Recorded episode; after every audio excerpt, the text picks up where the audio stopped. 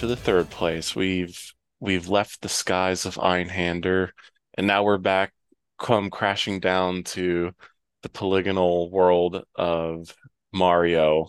You know, very in line with the recent uh, bad movie that I don't care for. But uh, I guess this is in conjunction with the movie. I don't know, but that's not that's not super important. But what we're gonna talk about Mario 64 because it I think is a very important game to talk about. But before we get to that, I want to introduce my special guest for tonight. Uh, someone who I've I would say, you know, we we have a good uh, connection when it comes to games. We have share similar thoughts. We both enjoy a lot of the similar things. So I want to introduce and welcome Cameron Everett. How are you doing tonight? Good, man. I'm really happy to be here. Thank you for having me. Yeah, no, please. I am I'm grateful that you're on. I you and I've been trying to get like an episode squared away for the longest time. I feel like because Yes. we it was trying to find like the right game to do and when we could get this in. Um, I I can't remember the various games we went through. Like I think we talked about maybe doing Metroid Prime at one point. Uh, but that's yeah. Yes. Well, you come from like the Sony camp, and I'm like the Nintendo fanboy, so we had to kind of find a good meeting place, you know what I Yeah, mean? we had to. This is the treaty. This is our uh, this is our war, wartime treaty.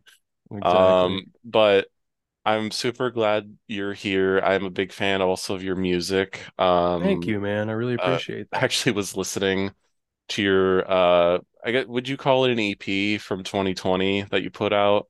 It's I called it an album, but it is for sure like a short album. So Yeah, it's a it's a wonderful uh EP. I I want to make sure I got the the name of it right. I I can't believe I closed out of Apple Music right before we started, but um I'm I'm going to heaven.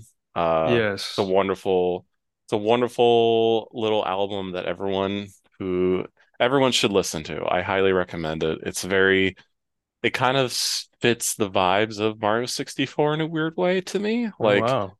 it, it has Okay. this very tranquil energy that like it kind of mellows me out in a good way. It has like Mac DeMarco also, which I Okay. who I, I very much respect and enjoy. So um everyone listen to his music. Listen to Cameron's music.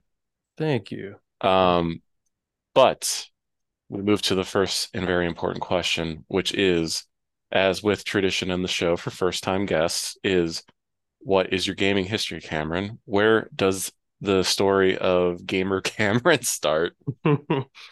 Well, um, man, I've been gaming like as long as I can remember. Um, I think I was probably like three when I started playing Super Nintendo. My brother in the Mhm. bedroom next to mine had a Super Nintendo, and I would sneak in there and and um, play Mario. And I think my family took note of how much I was like getting obsessed with it, and my uncle ended up giving me my own Super Nintendo for my room. Yeah. And um, my first games were Super Mario World, Super Mario Kart, and Star Fox. Oh, all And classics. yeah, definitely. And I, you know, played those to death. Um, kept up with all the major games on the Super Nintendo and pretty much like anxiously awaited the 64. I don't think since then I've ever wanted anything more. Like I, I think that that period of waiting for the 64 was just like the strongest sense of longing I've ever felt in my life, even to this to this day. So um and then that came out and I was obsessed with it for many years. That was kind of like at my school, everybody had a 64. And so it was like on the playground, we would discuss the games, Ocarina of Time, and you know, all the secrets and stuff. And Mhm. um, that was like, I think if I look back at my life, um, the 64 was like, I identify with that being like my system more than anything. But Mhm. um, from there, you know, I we got to like the best generation of consoles ever, which is the PS2, GameCube, Xbox generation. That's just undisputed best generation. Yes, exactly. I actually bought all of those, or I got the GameCube first as a gift, and then I ended up buying Xbox and PS2 for myself because I just didn't want to miss any of those releases. And Oh, that's yeah. back when I, you know, G4 was was on TV, and so I was just like, looking at like all the reviews and I had to buy like every cool game that came out and so yeah, that was like the first time where I was like I had all my bases covered, had all the systems. Um and hmm man, I mean just too many to name there. Yeah. And then um from there 360 and PS3 both huge to hmm me. Um probably 360 a little bit more so, but PS3 just had some Banger. incredible exclusives that still are exclusive to the console day. MGS4 still sits in the I wasteland. And That that who was maybe one of the first games to ever make me cry was MGS4. When yeah, come to think of it, it's it was just it like it hit me really hard. I was a teenager and I was like, "Oh my God," you know. yeah, it, it- on its own, it's very powerful, but if you're someone who had put in the time and effort to sit with that franchise for 10 years, like yes, it it it, it it's a gut punch. Um several gut paid off. punches in a row. Yeah, Um certainly. It's interesting you mentioned that were you did you get the Wii? Uh I did. I have a story about that. I actually like stood in line for the Wii. So oh I, I and you know I've I've listened to the show uh just about every episode and I've definitely heard some Wii slander from here I'm here saying and there. listen, So listen. so I'm here to say, hey, there's some pretty good exclusives Yeah, on there. yeah, That's I not I bad. I agree. I mean, the there are some really cool things on the Wii. I mean, as I've said before, some of my favorites, obviously, like the No More Heroes franchise comes from the Wii. Yep. Uh, like uh, um, looking at my Wii, uh, Mad World is one of my favorite Wii games. Another one that I think has not escaped the Wii. Um, Mad World No, is it hasn't. Yeah, yeah, Mad. World. I um.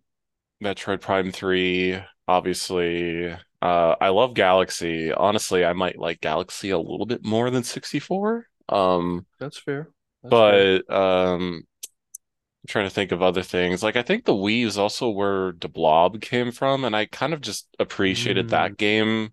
okay. Uh, just Okay. kind of on like a like a satisfying like monkey uh brain Yeah. itching thing where it's just like I like that concept of painting a world Yeah, just like with you know, and they combine it into a platformer. And then uh the classic Epic Mickey, I think, that started off as a Wii game, I think. I think it did. I think it started there. Yeah. I think it Um eventually came to other consoles, but it started there for sure. yeah, so I listen, I I think the Wii has some good stuff. I, I think for for me, it's like the Wii is like because I, I like went to my game store last night. And it's just seeing the heaping piles of shovelware for that system. I'm just like, Yeah. ooh, like that's I mean, if you put it into like a percentage, the amount of good games on the Wii is probably like 6% or something.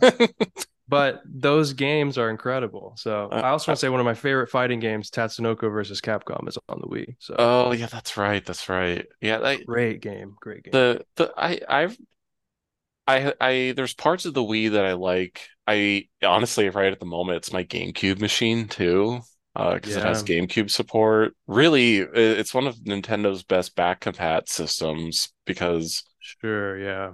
not only Uh, does it have just playing GameCube games, but they have like the four controller ports, and you can use a GameCube memory card on it.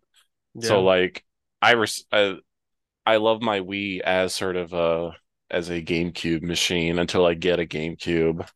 Um, and it's the cheapest way to get component uh video from GameCube games because the component cables for GameCube are like $500 now. yeah, So because everyone wants GameCube still. exactly. Um, Yeah. I speaking of GameCube, my most recent GameCube purchase was uh Final Fantasy Crystal Chronicles. Oh man, Uh, that's a great one. that yeah, that's a that's a good one. You know, the one with the game the Game Boy Advance compatibility uh Yes, it's got the built. co-op, right? That's like the famous co-op one. Mhm. Yeah, Yeah, yeah. so I mean, I have thrown my slander at Nintendo and the Wii, and I feel like in my in my world as a Sony pony, I'm justified in saying that. Um, I also think I also think my point of view comes from because you know I think you and I are roughly the same age. Um, being on the internet in 2007 to 2010, that was like the that was the best years for console war uh Oh, sure, yeah. disputes. So it's definitely. like uh and listen, my my main man in the console wars back at the time was Chad Warden. Okay. Uh and Chad Warden says, "We the control looks like a dildo." I remember that one. That I Yeah. remember that video. Okay. I mean, So he's not wrong. He's not wrong. But, so you know, I think my only beef with the Wii is I think the philosophy behind it, it it just didn't cater to like the real gamers, right? Mm, I think when you get down to it, it's sort of like the philosophy behind it and just letting all these terrible developers make all these chicken shoot games and carnival games and you know, and it's like they kind of strayed from the classic Nintendo mentality, I think. But It, and it's straight away from the GameCube because the GameCube has some really great stuff and yeah, and it was a oh, dedicated games machine, no DVD player, nothing like that, you know? Yeah, and it was also when Nintendo was willing to not fully themselves, but they were letting other developers kind of like go more, you know, they're allowing more mature rated games starting to appear on their systems. Yeah, like, you know, I think of um I always think of Eternal Darkness being one of those games on the GameCube that I like highly respect and admire. definitely. Um, but also like how even though it was short-lived, like the brief Resident Evil uh few the few yeah, the few Resident Evil games that came out there. Um even like Metroid Prime also was like a kind of an experiment for Nintendo, even though it wasn't like an M-rated game. It was still like this very dark and ambient ex first-person shooter. Um, Yeah. so I, I always have a big soft spot for Metroid Prime and the GameCube as a whole. Like I think I think it just kind of gets forgotten in the grander scheme of things because it was third place in in that generation. True. It did not sell too well. No, yeah, I think it's, it was only like 30 million, or no, not even 30 million. I think it was 21 million. yeah, Meanwhile, it the Xbox barely beat it, and then the PS2 obviously like was dominated. yeah, Yeah. everything. It was every it was that every everyone had a PS2. But it's funny, it was in third place, but now it's like probably the most collectible system, especially from that era. Yeah. And people's memories of GameCube just seem to be so much stronger than, say, hmm if you had an Xbox original, you know what I mean? I mean, not, not to disparage that console was a great console, but it's funny how the tides kind of turned and GameCube is like what everybody remembers most fondly nowadays. So, Uh, it- yeah, that's that's a good point. And I also I also kind of get that feeling too with the N64 is that even though the N64 sold much less than the PS1, like every everyone who was an N64 user like has like a very deep and personal connection to the games that came out because most everyone who had a game or a N64 like pretty much had the same stuff. So it's like yes. this kind of shared network of memories of like all these like mega hit, mega hit, uh, mega nostalgic games, 64 obviously included. Well, as a 64 owner back then, it's like you got one, maybe two games a year or something, you know? It was like there were hmm a few years there where it was like there was maybe two major releases per year for that console. So you talk Yeah. about everybody played the same games. It's we really didn't have a choice. It's like, you know, I mean, it, everybody was playing Star Fox at the same time, Zelda at the same time, and hmm you know, that could be seen as a bad thing or it could be seen as a good thing in the way that you're painting it is like we just had that shared experience of these, you hmm know, specific adventures and games. So, Yeah. It it's yeah, it's a unique because that, you know, if you talk to a PS1 owner at the time, it's like, you know, uh swimming in the riches of all the unique and interesting things, but then it's like 64 has those specific games that everyone played, and it felt yes. like all 30 million or whatever number of 64 owners were all like like kind of in unison with each other, which is interesting, you Right. And then uh, you know, and meanwhile Sony, the PS1 owners had basically any game that they wanted, and then if you were a Saturn owner, you were insane. Yeah. Yeah. Uh, You had like Rayman and I don't know, a couple others. Yeah, you, if you were a Saturn owner, you had like Rayman. Uh, I think one game was called Bugs. Um, Okay. Nights into Dreams Nights into Dreams, Panzer Dragoon. Um, I can't remember. Uh, Radiant Silvergun. I can't remember if that got an American release. Um, but that's another great Saturn game. Uh, Yeah. I think you've named half of them already. I mean, I'm the I only have like a handful of Saturn games, and most of them are just PS1 games. Like Right. A well, lot I have Wipeout, crossover. yeah, Wipeout. I have Tomb Raider 1, hmm uh, Soviet Strike. Yeah, it's just a bunch bunch of like multi-part multi-platform PS1 games that the Saturn got, and they usually Yeah. ran worse. Right. Yeah. Um, but yeah, I I loved your your history. I think at some point I was gonna have to have like a Nintendo person on because I th I have my beef with them, but I think I think the thing is, and I think anyone, whether if you're a hater or a believer, it's like when when Nintendo does it right, like there's few things that can match them, um, both in terms of just pure game experiences, but also just like cultural moments. I mean, we're in one as we speak right now with the newest Zelda game coming out. Yep. Um, I mean, Breath of the Wild literally was like everywhere in 2017. Like Yeah. you couldn't go like you could like eh, I swear you could have talked to anyone who had it like everyone had a Switch, but then also everyone had Breath of the Wild at the same time. Yeah. Me It's me like include the me included. zeitgeist moments and stuff like that. Yeah. I mean, yeah, I waited in line for a Switch uh, because I missed the pre-order, but I was like, I'm not, you know, I'm gonna play Zelda on day one. And I waited, I think it was like 10 hours for a Switch. And Oh jeez. um I was yeah, I was first in line. I'm just that guy, I guess. But Built but no, I mean, yeah, I guess. I'm just obsessed with Zelda and I I played Breath of the Wild for probably like two months without stopping, it feels like at least. So and that's what I plan to do starting tomorrow. Tears. So I'm glad we're Uh, getting this in today because I'm gonna crawl into my hole tomorrow. So uh, you're gonna but crawl into your gamer hole. yeah, come out Uh, looking like Gollum. So Okay, for a quick question before we get into the meat of discussion. Favorite Zelda game? What's which one's your favorite? Um, Ocarina and Majora, the two for the 64. And that Okay. may not be a surprise because I'm a 64 fanatic, but I think for me, those two games are two sides to the same coin.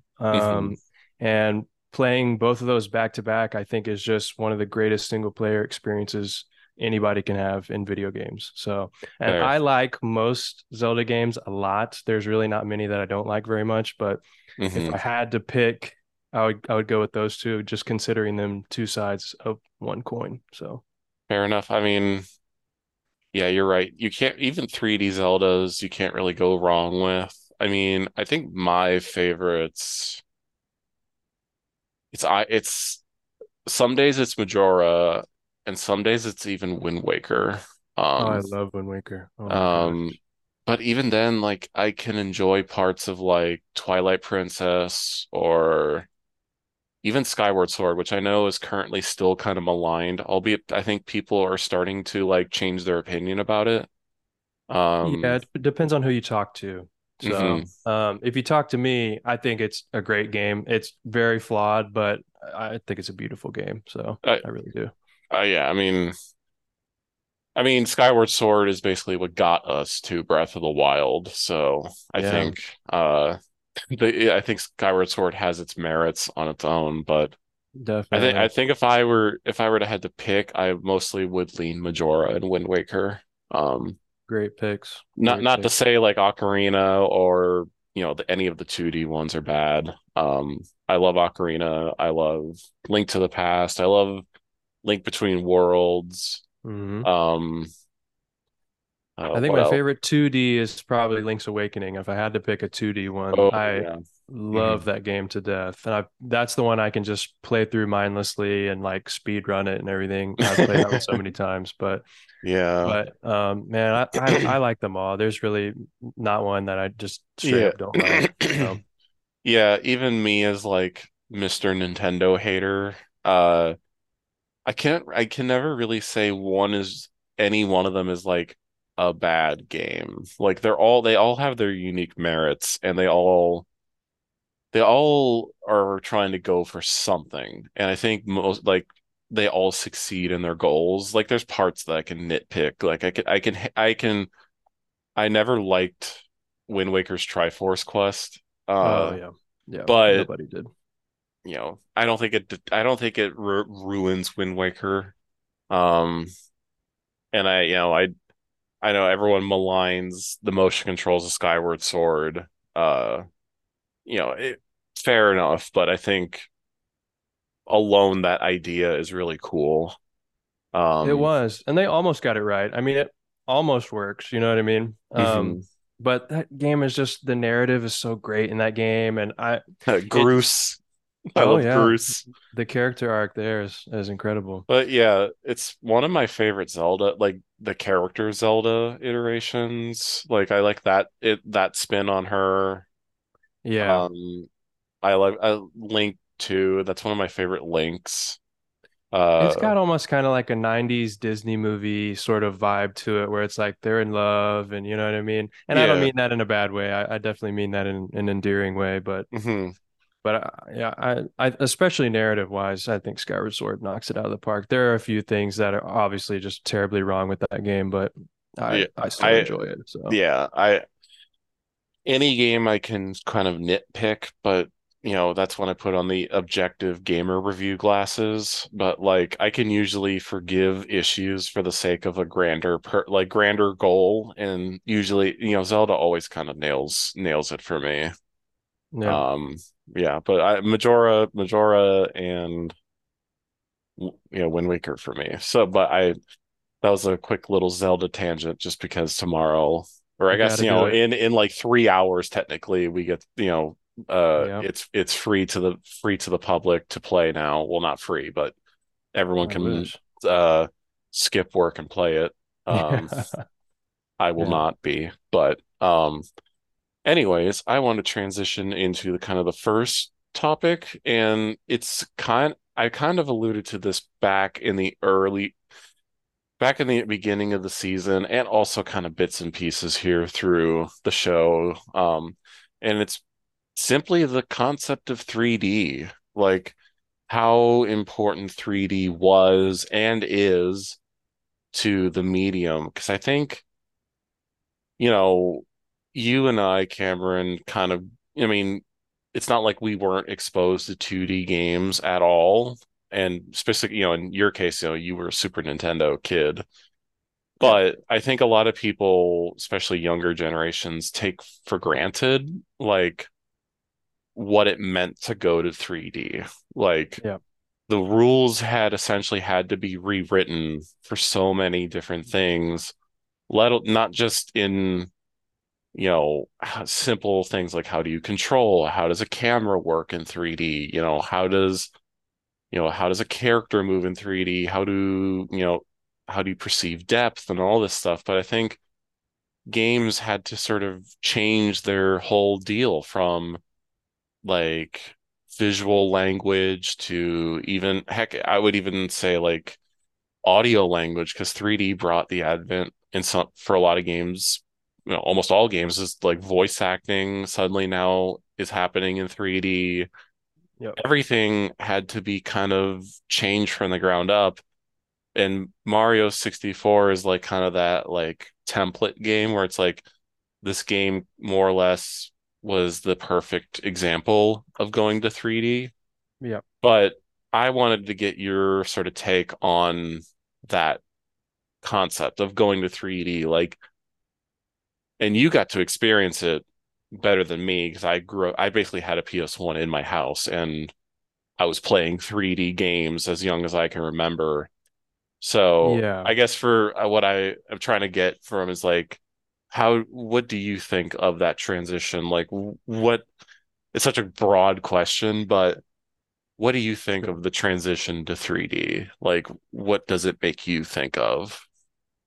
Well, I mean, there's there's all the technical challenges that you mentioned, but I I feel like for the devs at the time, which by the way, were learning how to make 3D games. It was the same people that were making the 2D games. It's not like they hired 3D developers to come in at Nintendo and make it was the same guys that had just been making the same 2D games. So they had to literally we're with like a game like Super Mario 64, we're watching them figure it out. You know what I mean? They didn't Mhm. know about polygons. They had to get Argonaut Argonaut software people to come in and and even just teach them how how to make a 3D space in the beginning. But hmm but but you've got the technical challenges, but then it's like, well, how do you preserve the essence of Mario?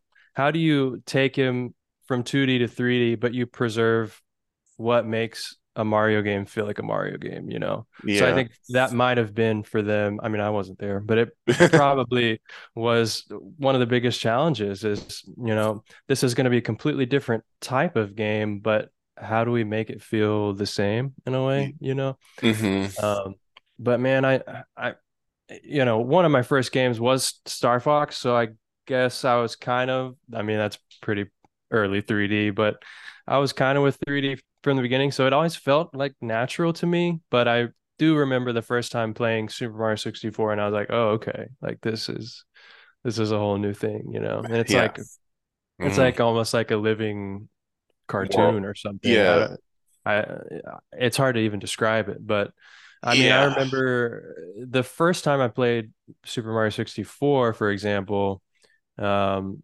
which probably was the first time I really played a fully immersive 3D game is um in Minnesota. We my oldest niece was born and we drove up there. I live in Texas, so it was, you know, a day and a Mhm. half drive up there. And my brother had just this was in 90 early 97, I guess. And so he was a pretty early adopter and he had Super Mario 64 and Pilotwings. And literally the whole time we were there, I wasn't paying attention to anything else. I was just playing that uh, Mhm. N64. But no, I mean, it was mind blowing. I mean, Yeah. it's it's it's just it's a whole different thing, man. I mean, when you're used to two dimensions and it's it's the rules of the game have to change completely, you know what I mean? But but Mhm. like I said, how do you how do you preserve the essence, the spirit of these games when you're taking a franchise that's so well established and adding a whole new dimension to it? Uh, Mhm. how how does it how do you even connect the thread there? So I think the fact that they Nintendo was able to do that with some of their biggest franchises was huge back then. So Yeah. It's people really don't realize how it was so difficult back then because you know we we we can look back in hindsight, you know, with at this point now, what is it? Almost 30 years of three dimensions and 3D being the de facto uh dimension nowadays. You know, we take for grant we underestimate like how much has to go into not only just simply making a 3D space, but also controlling the 3D space. Like, yeah, you know, the the common internet joke for the longest time, and it's still pers it still persists to this day, is like, oh, Sonic made a horrible transition to 3D. And I disagree to an extent. I still think he made a good transition, but the point the point being is like a lot of people look at like Sonic Adventure and say that was a bad transition to 3D or you know people you know suddenly simple ideas of going left and right are thrown out of the thrown out of the out of the book. Now it's suddenly how do we tell you to go from place to place? How do we uh encourage you to do something that you know if you were playing it it's like well I want to go over there instead you know what if I want to do this like yes. so many It- so many different things had to be considered and I don't think people understand this you know where you know, the concept of controlling a camera in 3D or con controlling a character in 3D is just kind of like second nature to us. But like if you had imagine being someone in the early mid 90s making a game, it's just like, well, how do like how do we convey all this imagery and information to you? I mean, like you could look at something like Crash Bandicoot and it's like Crash Bandicoot's more or less just like a 2D game, but now you're viewing it from behind the character, Right. which, you know, Naughty Dog devs famously called Crash Bandicoot Sonic's ass game because it's like pointing the camera at Sonic's ass. Yeah. And, you know, that's an example of how, you know, you had to get around 3D. And another simple thing is like, uh, like it, just as an example from Mario, it's like Mario now has like that shadow underneath him to recognize where he is in the air. It's like even the concept of jumping is now like you have to relay that information to a player. Like, okay, like this shadow tells the player where he is now. Like that's such a like simple idea, but and we would never see that almost 99.9% of the time. But it's like, oh yeah, that makes obvious sense. Like that, you know, it, it so, I because imagining just kind of the hell that it was back in the day trying to like navigate this very, very new and exciting and scary dimension. Uh, I can't imagine what it would have been like. It reminds me of how like just as, as a joke, it's like the one Simpsons episode where Homer goes into three dimensions. Uh, yeah.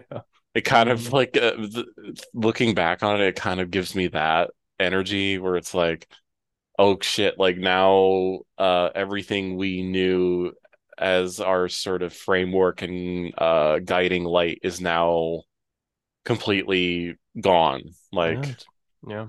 Certainly. And some franchises didn't make the jump to 3D well, and some genres had to struggle with like how do we, you know, how does three dimensions change how we play our games? I mean, you know, fighting games, for an example, had to go through, you know, what works for us, two dimensions or three dimensions. Like, so you saw things like uh Power Stone uh come out of this transition, or simple, you know, Virtua Fighter and Tekken just kind of translating uh 2D gameplay, but it's like now it's a 3D plane and all this stuff. And I don't I do not envy being game developers at this time. No. I mean, it was the Wild West, basically. You know, I mean, it was nobody yeah. knew what the hell they were doing at all. You know what I mean? So, mm-hmm. no, but it makes it all the more impressive. I mean, coming from the mouth of a Nintendo fanboy, but it's like Nintendo with Mario and Zelda, they knocked it out of the park of the, their first try. You know what I mean? And, hmm and it's insane to me. And I mean, they're not the only ones, but but like you said, even the things with like the shadow under Mario, and I mean, they they really must have sat down and thought about, put a lot of thought into, you know, how is this going to make sense with this extra dimension, and how are we not going to just completely scare everybody off? You know what I mean? Um, because I remember struggling the first time I played Mario 64 because you know just the simple platforming was so much more difficult. You know what I mean? hmm Um, it's it's just or even just jumping on a Goomba or whatever. It's just it it was a lot harder. So, hmm but they made it inviting and and um they kind of stewarded you into the new dimension in a in a friendly way. And I think Yeah. Nintendo really kickstarted, you know, I mean, the 3D platform and the 3D action game with with Ocarina and Super Mario 64 because they they got it right and they laid a blueprint down hmm for a lot of these devs that were like, uh, what the hell are we doing, you know?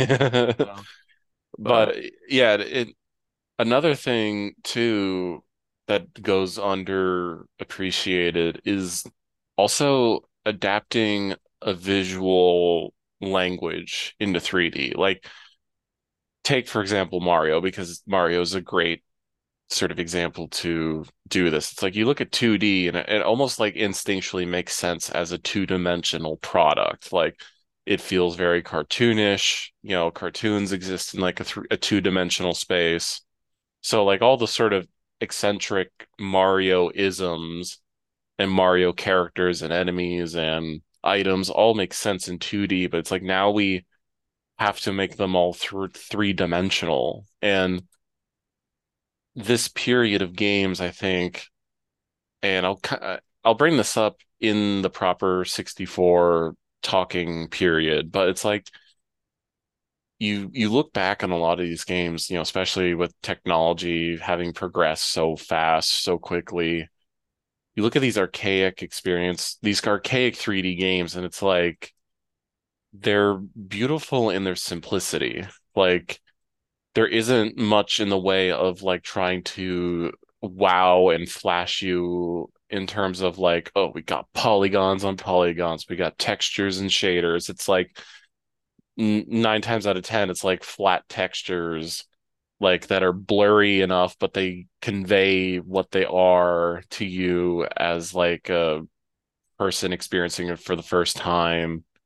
Like I think of the is it the scuttlebug enemies in 64? It's like they look like they're bowling balls with eyes and legs, but like mm-hmm. that's all and like the the texture that's on them, it's like that orange and red, like kind of jawbreaker bowling ball look.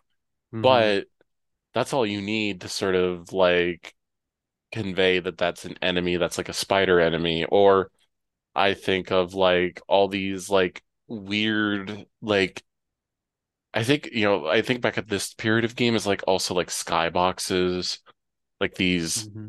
ginormous, literally in these case like just JPEGs, kind of indicating like a not really a place, but kind of a a, a place to be transported to. It's mm-hmm. not it's not like this is an accurate rendition of cloud technology, like clouds. Like I think of like again the mortal enemy of my show, Horizon for uh, the Horizon franchise, where it's like we we rendered out these clouds and they're 3D and you can interact with them. It's like that's cool and all, but like I think of all these like beautiful skybox textures in these early 3D games and it helps convey an atmosphere better than having the most teraflops for per giga shit in your system. yeah. Like yeah, certainly.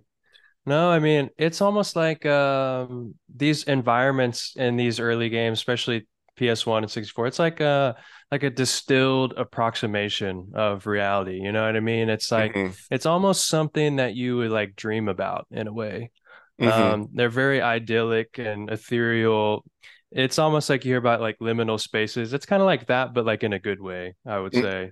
Yeah, this the the the concept of liminal spaces definitely comes out of you know I think this period of like three three 3D technology. You know, you think of like the early Pixar movies and yeah. even those where they're not like games per se, they're still like not one to one recreations of real people or they have like accurate you know ap- accurate hair and cloth and all this stuff it's still very play-doh plastic look to everything yeah and i feel like yeah i always kind of reference uh j david osborne uh one of the hosts of agitator i always reference his book uh you pray for dry weather at the sight of the sun uh, great book. Everyone should read it, by the way.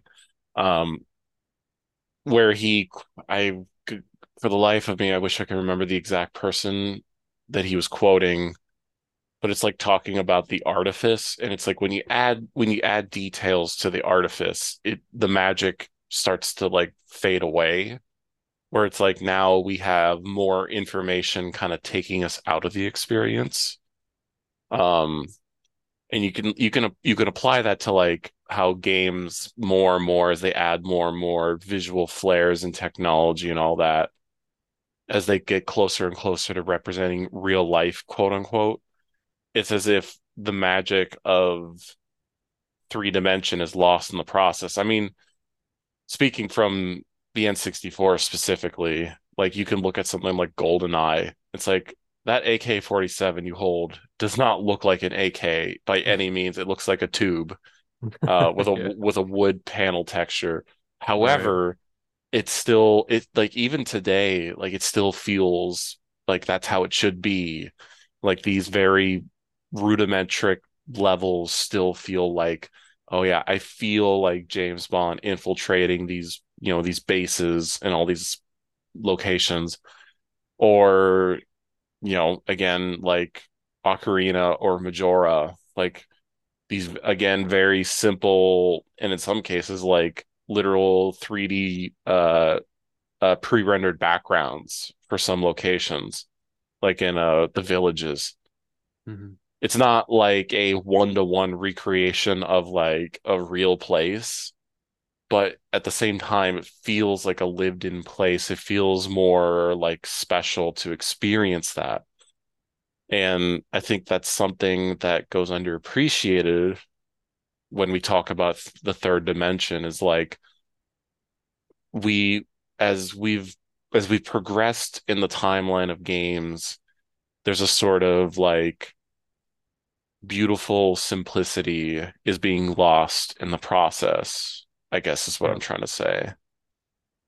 Uh, Yeah, I think they, you know, it's like they were doing more with less. And I think the the limitations that they were under were really such a blessing in a way. And I think a lot of creative people might tell you that is when you work under limitations, it forces you to be more creative. And I think a lot of times you get better results in the process. When you have no technical limits, it's like eh, mhm, I don't know. The, uh, the the charm can be lost, especially in the realm of gaming. It's like I think we're getting to a place where it's hard to find real charm in games anymore. And mhm, there was such an enticing, um, just strange quality about these early 3D games that we're never really gonna get back because technology has come too far, and then the limits aren't there anymore. And I think, like I said, I think they really were like a blessing in disguise. So.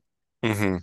Yeah, like and I'm not here to like poo-poo modern games for their sort of visual showcases because like you know I could look at something like the Resident Evil 4 remake and be like wow Ashley is real sort of Yeah. thing and I can appreciate that Yeah. And that's and immersive too, but just in a different way, I would say. yeah it, it it's this is like two sides to the coin I guess it's like we have we have nowadays like the realistic interpretations of like people and places and all that. And that is an immersive thing that games can provide and I think do better than most is like it really puts you they can put you into a place better than most mediums could ever do just simply by, you know, the inter- the combination of interaction and technology like technology, visual technology.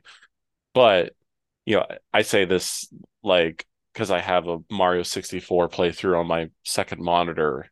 It's like I'm looking at the the players at like one of the Bowser levels, and those Bowser levels are like simple geometric shapes representing a platform, like a void, like just this like void location where it's just like looks like green stalactites are just everywhere when in reality it's just like a blurry skybox and yet like I feel so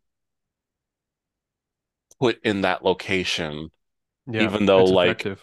yeah it's it's something only that like even like the PS2 era like the PS2 GameCube and Xbox even as they added more uh even though graphics took a massive leap then there was still like room for the mind to kind of fill in the fill in the blanks Yes. like um Yeah.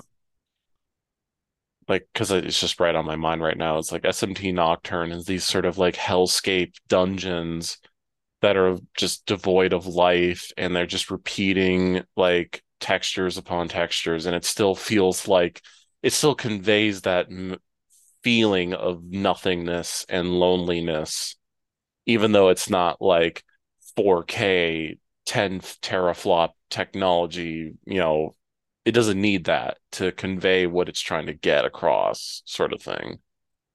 Um, Yeah, and, and maybe it's the case that the more your mind has to fill in these blanks, maybe the more memorable the experience is in a way. Yeah, You I mean, the the common thing people will say nowadays is like when they see like games from the late 90s uh from the PS1 and N64, it's like when they see like let's say they see a remake of it. Like take for example when Resident Evil 2 got remade, like a lot of people who played it back in the day was like, "Oh wow, that what's that's what it looked like in my mind back in the 90s." Like this is how it looked like in my mind. Like, you know, the hmm the mind takes you, the the the the imagination of your mind to like add detail where it's not kind of is like the power of er, first generation 3D, the fifth generation of consoles. Um, because like, you know, I look I look at something like Gran Turismo, it's like, yeah, that's not a real car, but it's close enough where Yeah. I'm like, yeah, that's that's a Nissan GTR Skyline or whatever, even though it's not a one-to-one recreation of a G Nissan car like GT7 could do and accomplish. Right. Um, but Eh, there there's something really magical about this period in time. Like I I have such fond memories of the games that I've played, not only when I was a kid, but even as I've like played, you know, games in my spare time. It's like this period felt so magical in a way that I don't know if the industry will ever recapture. You know, if it doesn't, then so be it. But I can't tell you just how like unique of an experience it is to like boot up one of these older 3D games and just like go to town. Like, you know, I mentioned last week with Einhander. It's like Einhander feels so magical to play, even though it's like a 2.5D uh shmup game. The fact that it's like now this like established 2D genre is in 3D is like all I need because it will just fuel my mind and fuel my imagination. Yeah. Um, but yeah, I love early 3D games because like there's so many unique, just like unique places we can go. Like I think I was like randomly thinking today of this like I think it was a European only PS1 game. It's I've mentioned it before. It's called like Kula World, where it's just a puzzle game uh where it just is like this sort of uh beach ball rolling around on these three-dimensional puzzle pieces to get from point A to point B, if I remember correctly.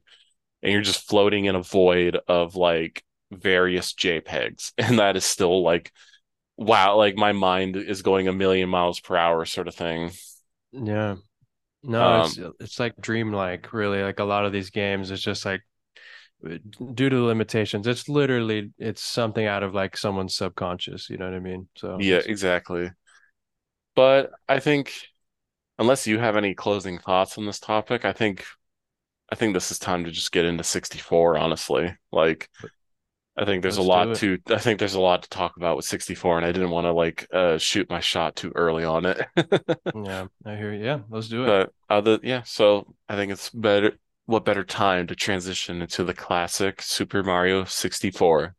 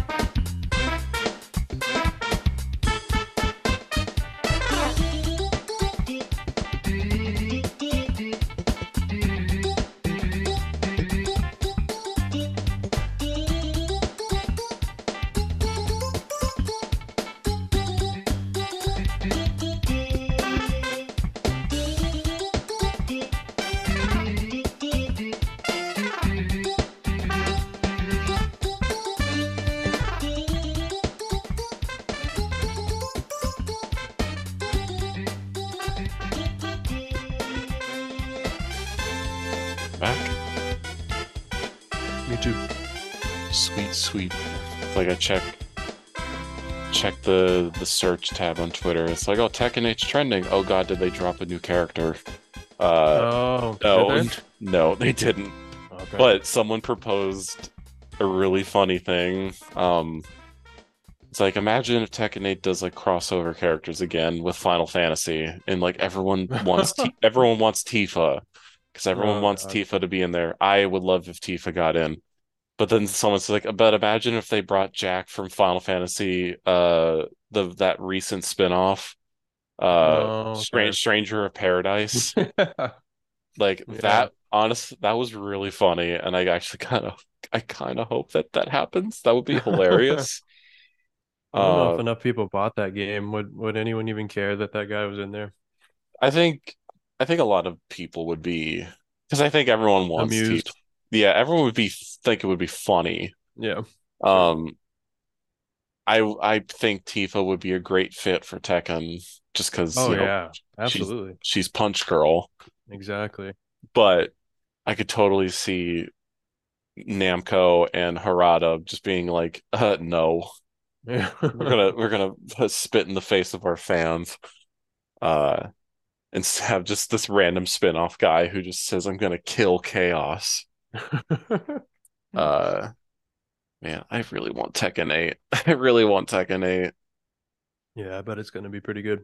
yeah i all the trailers have been great i need to see Hwoarang desperately Mm, uh he's another like legacy character of that franchise that needs who who's been in every game since he's been introduced, but it's like I need to see him again.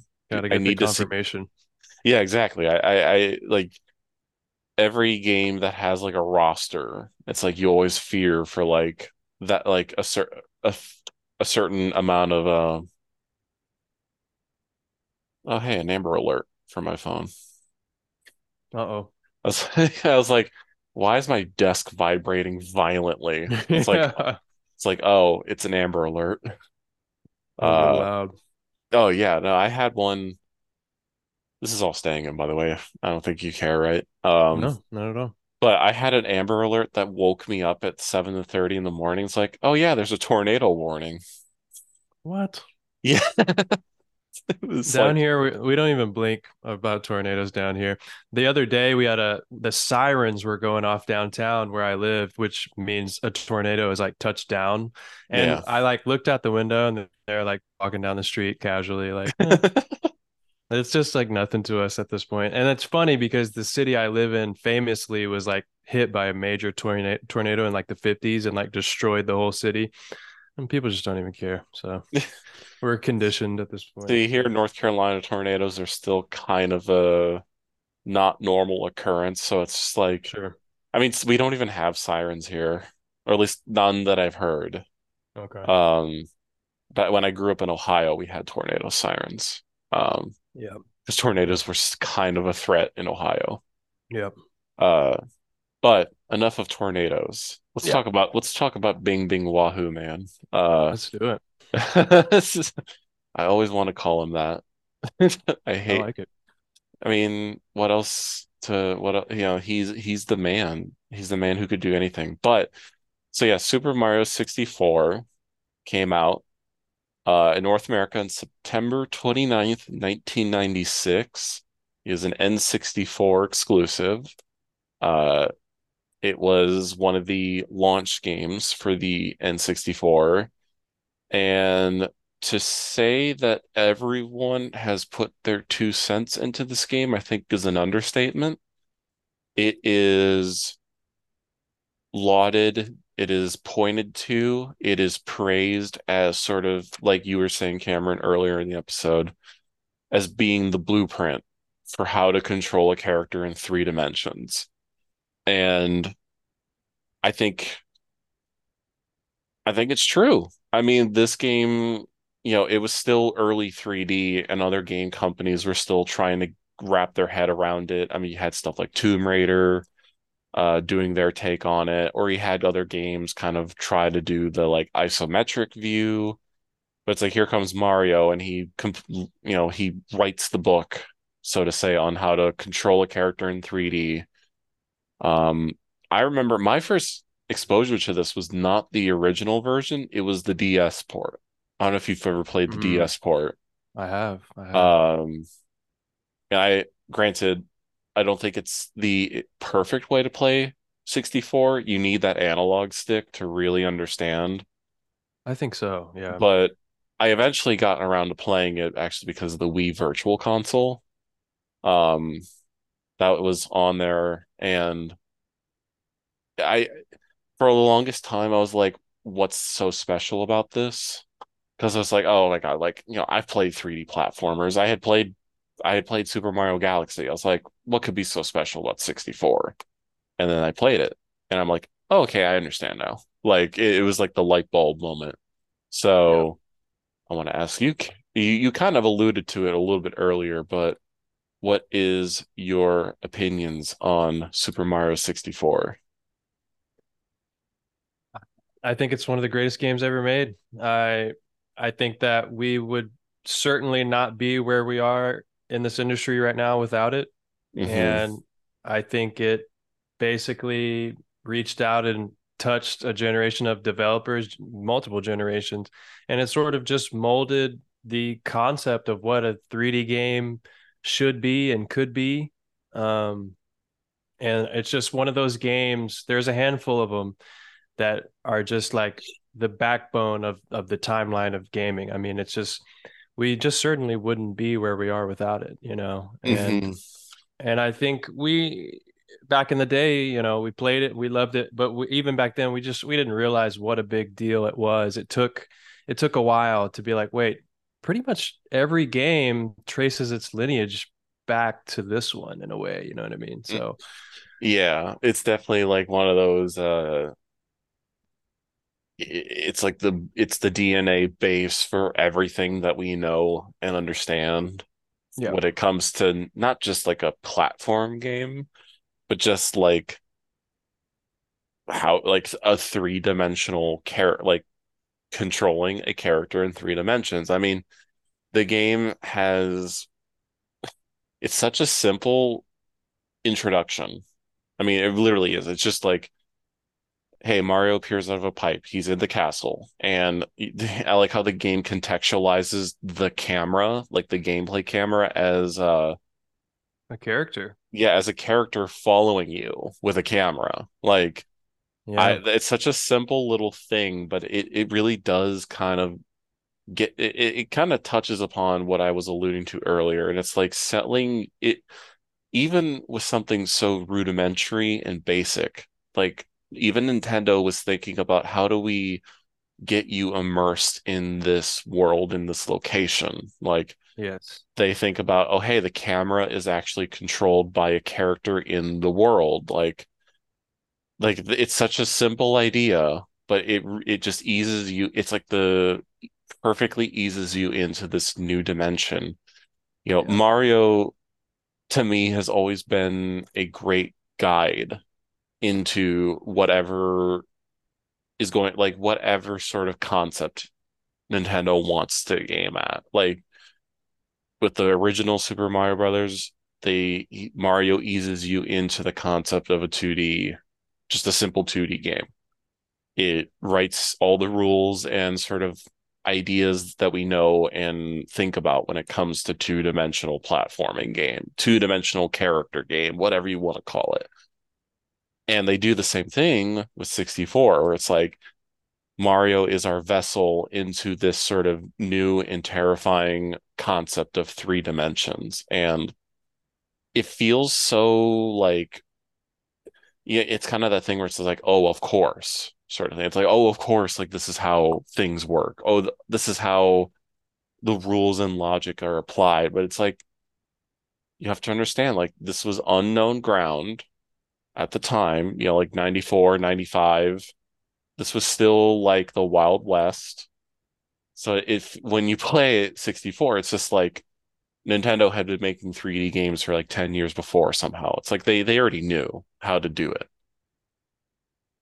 Um yeah, it's it's something it's a really magical thing to like boot this game up for the first time and just like kind of like go wherever your heart content, so to say. I mean, there are sort of like level limitations of where you can go, basically getting the amount of power stars you have.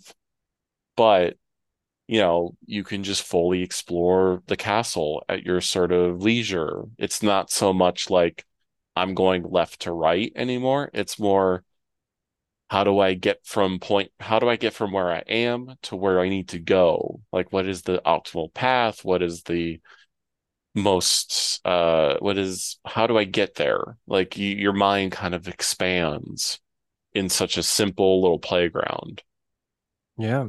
And I mean, it's not just about running right and jumping on a flagpole anymore. You know, it's with this new dimension, it's like, well, now we're going to put the focus on exploring and sort of uh, exploring the environment and figuring out exactly what you're supposed to do. I mean, we're going to give you a vague hint with the title of the star that you're supposed to get, but you've got to run around and literally figure out what to do. It's not just like go right and jump on. There are no flagpoles, you know what I mean? So mm-hmm. it's you've got to play around with the the the tools they give you and the the level they give you and figure out what to do. And so it encourages that exploration and curiosity in a way. Yeah, and this this was the birth, I think, of the term collectathon, like the collectathon genre. You yeah. think of something like Banjo and Kazooie was another great collectathon of that time, and even in the sort of context of Mario himself, like there was a sort of split between the genre that he was in. It's like traditional platformer or collectathon. You know, 64 and Sunshine were viewed as like the two collectathon games. Mm-hmm. Uh, and Odyssey most recently is one of those collectathon games where it's it's not so much about completing levels, it's more about like how do I navigate a level in multiple different ways? How do I engage with the level in multiple different ways? How do I find the secrets? I mean, 64 is a great example of this time frame in games where it's like suddenly there's a mystique and magic to like, well, here, did you know you could find this? Or did you know you could do that to get from here to there faster? Like, yep. I mean, fuck, just look at all the super, the speed running community for this game. I mean, truly unfiltered uh, unfiltered autism at its greatest strength. It is yeah i mean and that's all uh, i mean you think about the move set in this game just the sheer amount of um, maneuverability that mario has that has allowed these really skilled players to basically break it and um, exploit how versatile mario is and and just beat levels in five seconds you know what i mean and and it's it's crazy. And i mean you know when they were making this game i think that was the first thing they tried to nail down was was mario's got to feel good and he's got to have like a extensive move set that allows you to interact with these levels in very unique ways. You know what i mean? Mm-hmm. um because if it's if we're going to introduce verticality if we're going to introduce this fully immersive 3d environment we don't want to just like run around. You know, Mario's got to have all these different tools at his disposal that unlock all these interesting ways to sort of mess with the level, you know, and mm-hmm. and I think about um, backing up a little bit before you even get to the castle. You basically start out in the courtyard or whatever of the castle, and there's no enemies or um, no distractions. It's basically just a playground for you to sort of like mess around with um, Mario's jumps and his abilities and stuff and in sort of an environment where nothing's going to bother you. And that that way by the time you get into the castle you've got kind of a familiar um, way about mm-hmm. you. So and i think they did that intentionally because it's like well people aren't going to know what the hell they're doing when they boot this up. We don't want to just drop them in a level you know? Yeah so, it, it's yeah it's that ease you in. Like you have yeah. somewhere safe to navigate safe and it a lot it, it was the first safe space yeah um but and on the kind of connected to that sort of place to experiment and get accustomed to this new frontier it encapsulates something that we were getting upon. It's like it, now you are in a place. You're not like going from left to right, completing a level, get to the flagpole, complete, you know, suddenly what we know as how a game should function and operate suddenly has changed. Like and now like we can interact and explore at our heart's content. Like now we have playgrounds, you know, in a sense, to really just peek and look over every little like nook and cranny or uh find all the secrets or you know like suddenly it's now not just about you know game design 101 now we're in a place where we are to really get ourselves immersed in a in a in a in ex, in experience. Like ex, immersion is such a prescient word in games like everyone talks about immersion like this game is so immersive and a lot of the times they say like oh it's the graphics the sound you know the the lighting or whatever it might be like the story or whatever but I would argue 64, Mario 64, and you could even say a lot of these early 3D games. But six, Mario 64 is such a great, great like foundational building block of this idea where it's like now I when I enter a level, it's not just about doing my uh my genetic gamer instincts of beat the level. It's now like I want to explore the level. I want to talk with, you know, characters like there's NPCs. Now, granted, what they say is very simple and not very detailed, but now it's like, oh, hey, like I can actually talk to characters. I can run around. I can, you know, approach situations in different ways. I can defeat enemies in new ways. It suddenly is like, it feel it feels like you're in you've graduate from the pool and now you're in the ocean and Nintendo is just like here you figure out how to do it like it and not in a very like dismissive or like uh dismissive way it's kind of like hey you figure it out see where see what you can come up with yeah. and I love that so much. And the fact that this was established so early on, you know, as 3D is still trying to get its feet off the ground, the Nintendo's just like, yeah, this is how you do it. You can copy us from from the rest for the rest of time. yeah. Yeah, you can copy our homework. Yeah, and I mean, this was um a shift in the way of like unique player experience. Mm-hmm. Um, because if you think about it, uh, you boot into a level one person's going to play and they're going to run to the right, then the next person might run to the left. You know, so it's like you've got to create a game that's engaging no matter what. Everybody's going to play a different way, going to go a different route, and it's it's it's got to remain engaging in that way. And mm-hmm. and not everybody's running to the right and jumping on the first Goomba and grabbing the mushroom. It's it's really just uh, everybody's going to run a different direction and it's it's got to be engaging no matter what for everybody but then everybody can meet on the playground or whatever and say well i went over here and did this and you went and did this and um, it created um, just kind of a rapport about the game that you know it's everybody had a slightly different experience you know and that was kind of the magic of it so mm-hmm. yeah it's that's another you know that's a thing about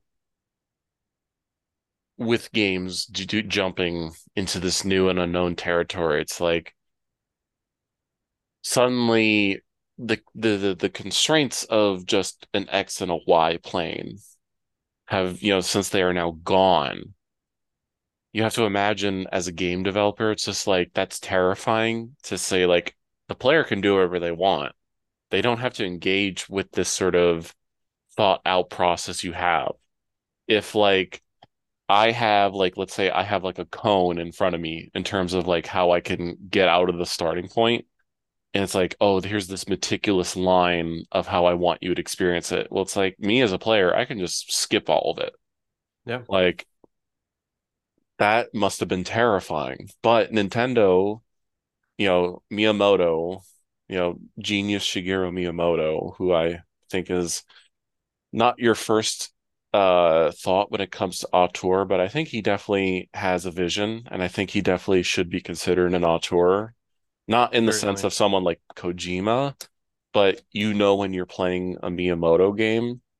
I think what's so great about this is that he he is okay with you not like engaging with the game in a traditional sense. Like hence why, I mean, granted, you can't do all the sort of eight missions a level offers you right from the get-go. I mean, you can, you can, and you know, but is, the game doesn't like say like, hey, here's eight missions, figure it out. It's just like, here's the first star mission, here's the second one, blah blah blah.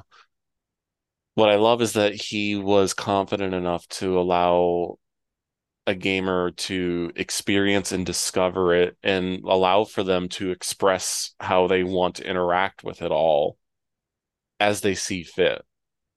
And Yes. not be not be afraid of you know not being afraid of player expression. Like it's you know it's simple to to say that. It's like oh Mario can jump kick and flip and slide. Like that's pretty much all he can do but he's just like here's a bunch of different moves that he can do and I want to see how you can use this little toolbox in the sandbox and I want to see how your sort of imagination gets you from uh, how does it get you from Bob-omb Battlefield from the bottom to the top? Or how does it let you discover the cannon that can like send you across those various uh rings of coins in the sky to get you know discover about the red ring stars.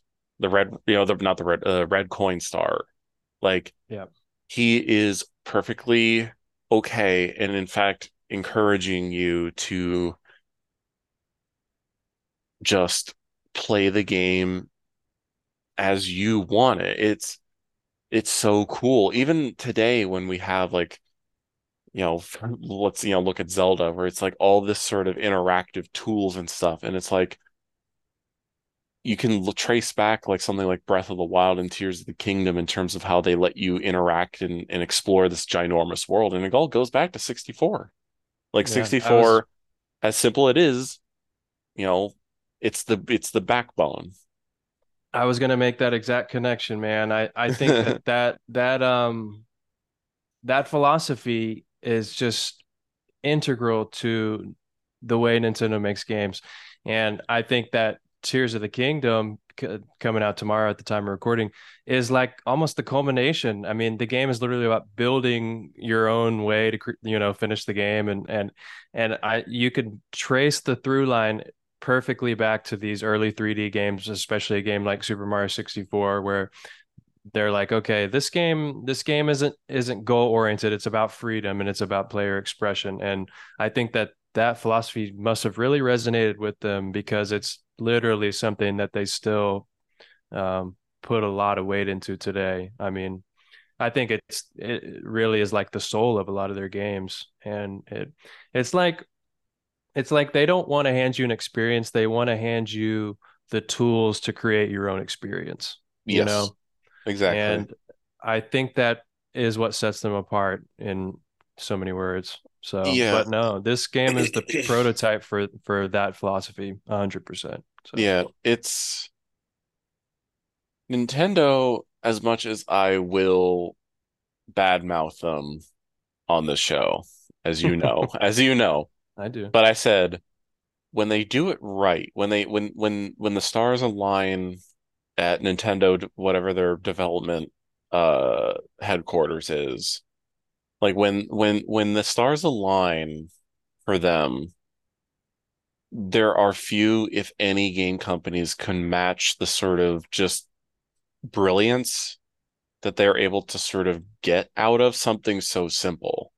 Like every location in this game is like a, even though they're relatively simplistic levels with basic geometry, with, you know, in comparison to something of modern day, very small worlds, very small levels.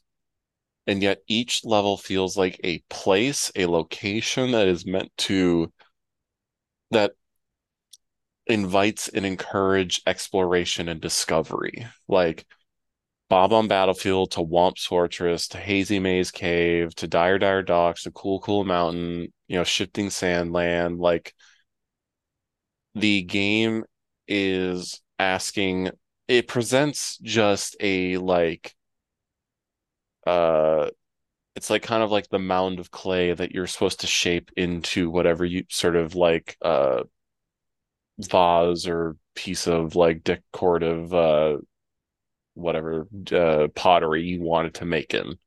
Yeah. Like even even with something so simple, like Nintendo is saying it's not about what we want you to experience, it's about what can you craft in or what you can make out of all this. Like what sort of memories and experiences that you can pull out of each level. Like I, I have a, a level list right in front of me on my monitor, and it's like, and it has like a sort of zoomed out screenshot of each level.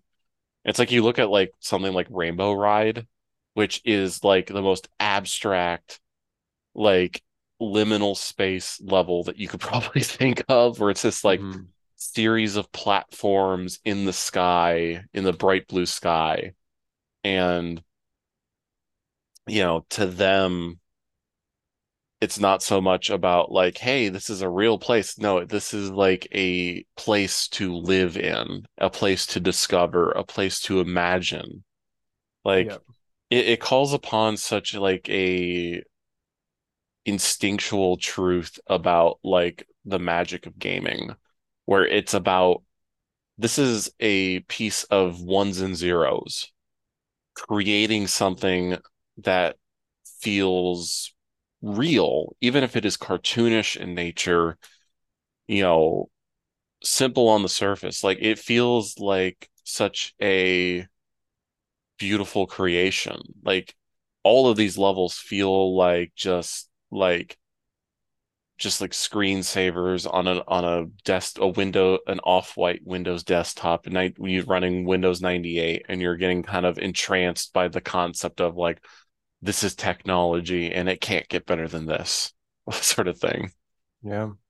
Yeah, there's certainly like a lot of thought put into it where it's like it's a place you want to spend time in. And with the nature of the design of this game, you are going to be spending considerable time in each of these levels, and they're very inviting in their own unique way. And um, it's not even in its most stressful moments, it's really a warm kind of feeling to this game. Mm-hmm. You know what I mean? So it, it's very easy, you know, because Nintendo's MO has always been, you know, younger audiences, families, sort of thing. And I know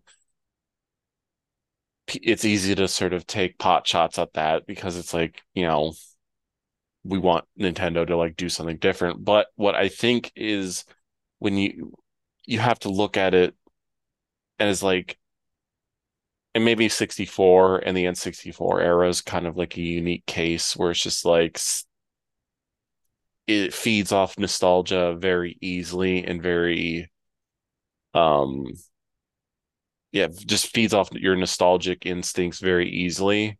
When things were simpler things were more inviting things were more e- expansive and extreme uh, um, um, amazing to be a part of. Like Nintendo even Nintendo is able to sort of get you to feel things, you know, something that you know, to the average player they may not be able to like uh piece together at first.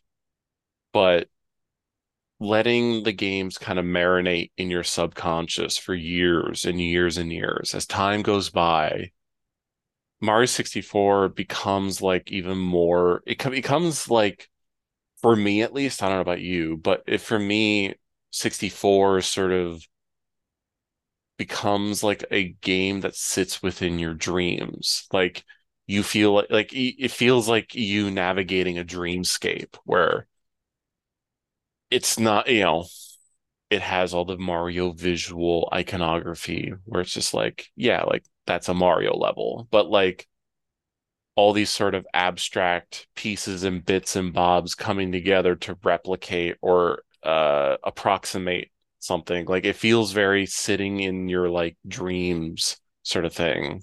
I, I guess I'm, hopefully that makes sense. Totally. That's... No, yeah.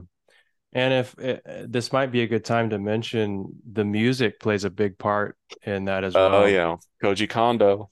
Yeah, I mean, uh, talking about the the focus of this game shifting from being a goal oriented to exploratory kind of thing, the music eh, sort of in a lot of places slows down in this game. I think of a track like uh, "Dire Dire Docks." Yeah, and it's. Oh it's it i mean which is one of the most beautiful pieces of video game it's almost a meme at this point you know but yeah it uh, it's earned it's, like, its meme status certainly but it's like it, it, it's almost asking you to hey slow down and take your time and explore. It's not rushing you to a finish line. It's saying chill out relax and just look around and have a good time. You know what i mean? So it's crazy how music can have that effect and sort of convey that that subtext in that way. So. Mm-hmm. yeah, it's it's those slow moments, like you know, Mario has its sort of upbeat rhythms and sort of themes that we can all like literally that feel like part of our genetic code. It's like we can we know what Bob-omb Battlefield's theme is like, you know, it's just in our minds, or uh Whomp's Fortress or Jolly Roger Bay. Like I feel like those are all songs like any person who plays games has heard in their time, but and they all have like those upbeat melodies that we associate with Mario. But I love the fact that they are willing to kind of let you sit back and embrace the ambiance, embrace the sort of place that you're in. I mean, like you said, Dire Dire Docks. Like, granted, it's a water level, and I know the meme is to hate a water level. Um, not like Mario does a water level bad. Even in 3D, it's still pretty easy. I feel like it's not hard. Sure. Uh, but I love how that even in 3D with more technology at our hands, and it's just like, oh, we could have just kept doing more Mario levels. You know, we could have just kept, you know, doing Bing Bing Wahooing. It's like, no, here here's a level that allows you to kind of just slow it all down and just kind of take it all in or even think of like cool cool mountain which has a very upbeat theme but it's like oh and you're, you're on this like mountain peak and you just kind of in, you can appreciate just like the little pixel sprite snowflakes kind of just falling down around you. Um it's all these like very little little things that like to us as modern you know people in the modern day would take for granted. But if you put yourself in the shoes of someone in 1996 it's still like the coolest thing ever. Like it these feel like places you can just go to and get lost in and feel like they are an extension of your sort of like your own sort of dreams and sort of imagination. Like to it's to ape off LittleBigPlanet which is a weird segue hmm. but like one of the things LittleBigPlanet like I'm pretty sure it's a, a made up word, but they always say like the Imaginarium or the Imagisphere uh, yeah. in those games where it's just like those a place where your own imagination creates the stories and creates the experience. And I feel like that is a term that you can just plop onto Mario 64 and it's like yep that that is it like I am here and my mind is running my mind is processing so many things and trying to just interpret what I'm seeing. Like it's like you get to you get to Tick Tock Clock and it's just like, well, I'm I'm in a I'm in a clock level.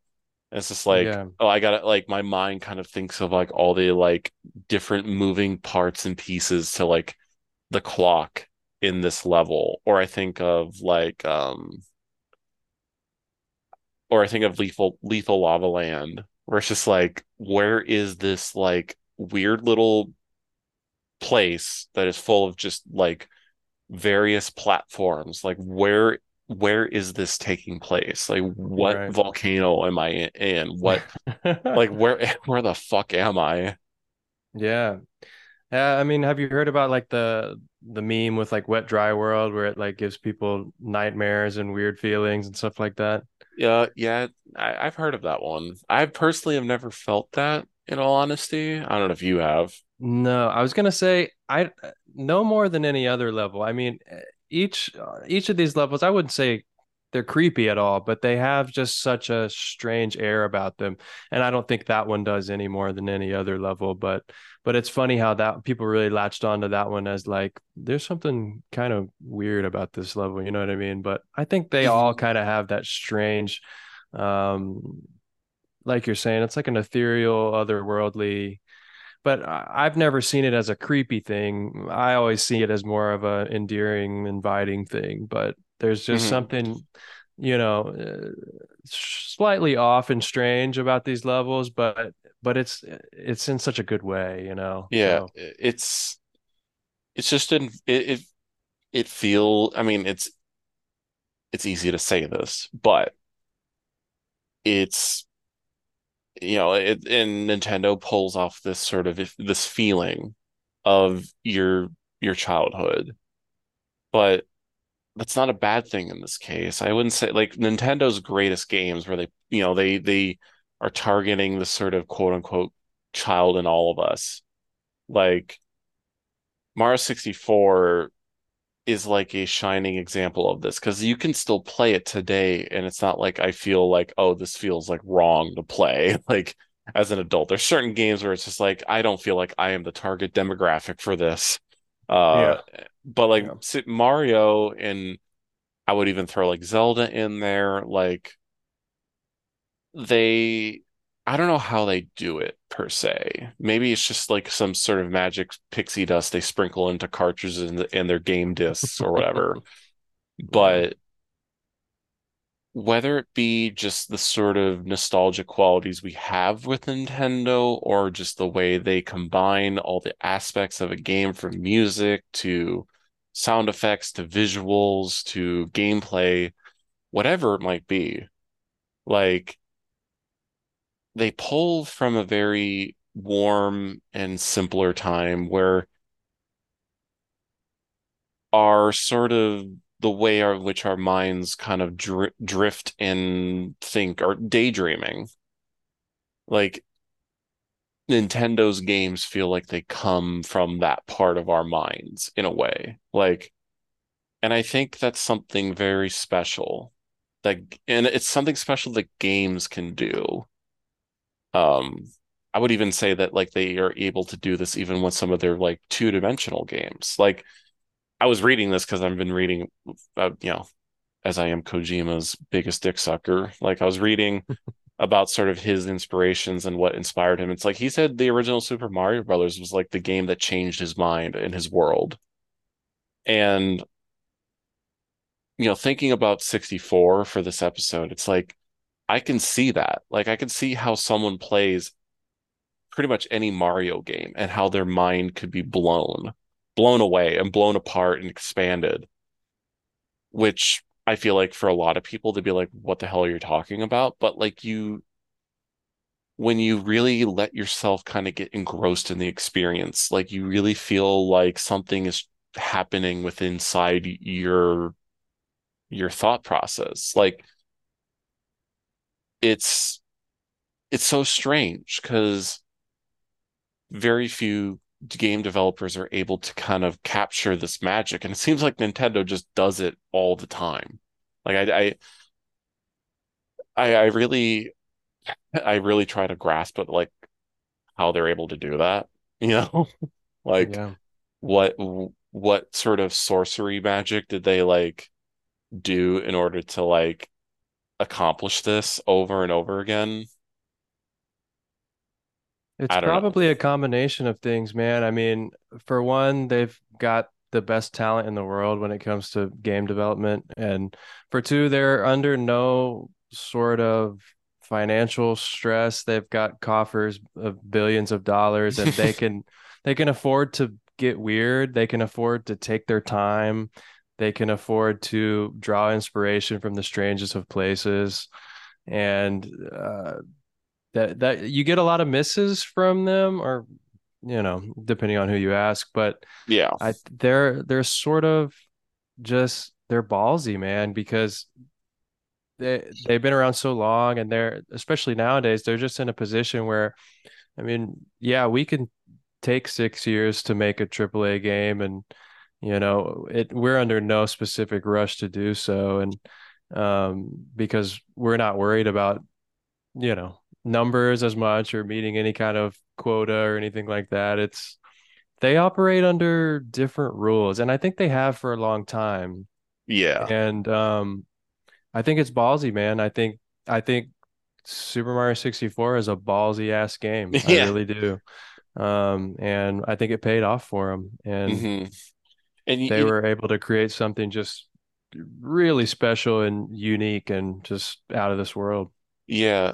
And you see the DNA and heritage in later Mario games, not even just specifically collectathon games, but you see it kind of you see the spark that was was lit here in 64 and you see it going across time. Like Sunshine is a unique and wonderful experience for being so centered around that island resort theme. But like I specifically say like Galaxy, even for being a much more linear Mario game, like it elicits that same amazement and wonder that 64 creates for, you know, still to this day. Like Galaxy does the same thing. Like it's like, oh yeah, we're gonna have a platforming game in space. Yeah, I was gonna say, the- what elicits more wonder than the the great beyond of space, you know? I Yeah. And even even something like Odyssey, like I've gone back and forth on whether like I like Odyssey or I love it, but I think I can really appreciate Odyssey because even with the advantages of modern technology, Odyssey still kind of at its core is still like full of that amazement and wonder that 64 had. Like yeah, that is always something true to Mario, no matter what game he's on. Even, you know, even like Super Mario 3D World has those moments, even if it's a more of a callback to the simpler times, quote unquote. You know, there's there's still like that magic within the DNA of this this plumber's games, like that you can't deny. Like you can be the most jaded, bitter person who hates all Nintendo, but like denying that there is something magical to this franchise, you know, or just specifically 64, like to deny that is, I think, you're, I think you're letting, you are preventing yourself from experiencing something beautiful in the process. Um, I agree. um, Yeah. I don't know. I feel like we, I I feel like uh, the the the hardest thing going into this episode is just like, oh man, fifth like 20 years of the internet at least, and it's like everyone has said their two cents about Mario. So it's like how, yeah, I think we, I think we covered a lot. I mean, do you have any closing thoughts per se on Mario 64? I think we, I think this feels a very complete, uh, complete discussion about this this the silly little plumber. Um, I think that it just can't be overstated um, how important this game is, not only to the industry, but to just people like me out there that had their basically their entire childhood shaped by this game and just nights of staying up with friends, finding all the secrets in the castle and everything. I mean, L It's is just- real. that is real. I mean, Peach's Slide. Yeah. Um, there's some i mean there's just so so much and it it just it's one of those things that um it just can't be overstated man I, it's a it's Yeah, I it's mean, more yeah. than just a game it's it's It's an experience. it's an experience and it's just um it's a touchstone of this industry it's just it's it's amazing so it- it has earned the legacy that it has garnered. There's no doubt about it. Like you can, there is a reason why everyone talks about it. It's Yep. like you cannot deny Mario 64's impact Like no matter how hard you try and how much you want to be the contrarian online, this game is special for a reason. And everyone should play this, whether it be emulating it on your computer, getting an N64, or getting the virtual console, like playing it on your Switch or on, you know, getting the DS remake, even though I think that's not the optimal way to play it. And it's a little different. Uh, whatever way that you can play this game, I think no matter, you know, if it's your first time or it's your umpteenth playthrough of it, just play it. Like just ex- let your let yourself be open to the experience. Yep. So, with that, I want to thank you, Cameron, for joining me tonight. This was a, a wonderful trip uh, into nostalgia, a wonderful trip down into the N64 dimension, something I, I haven't done, I think, properly on the show yet. Man, it's been great. I have thoroughly enjoyed it, and I'm happy to be like the resident Nintendo fanboy for the third place. So you you you are I would say you you're number one right now. You you st- you you came up to the plate and you swung for a home run. I love it. I love it. so with that, I believe this is a perfect time to stop the recording.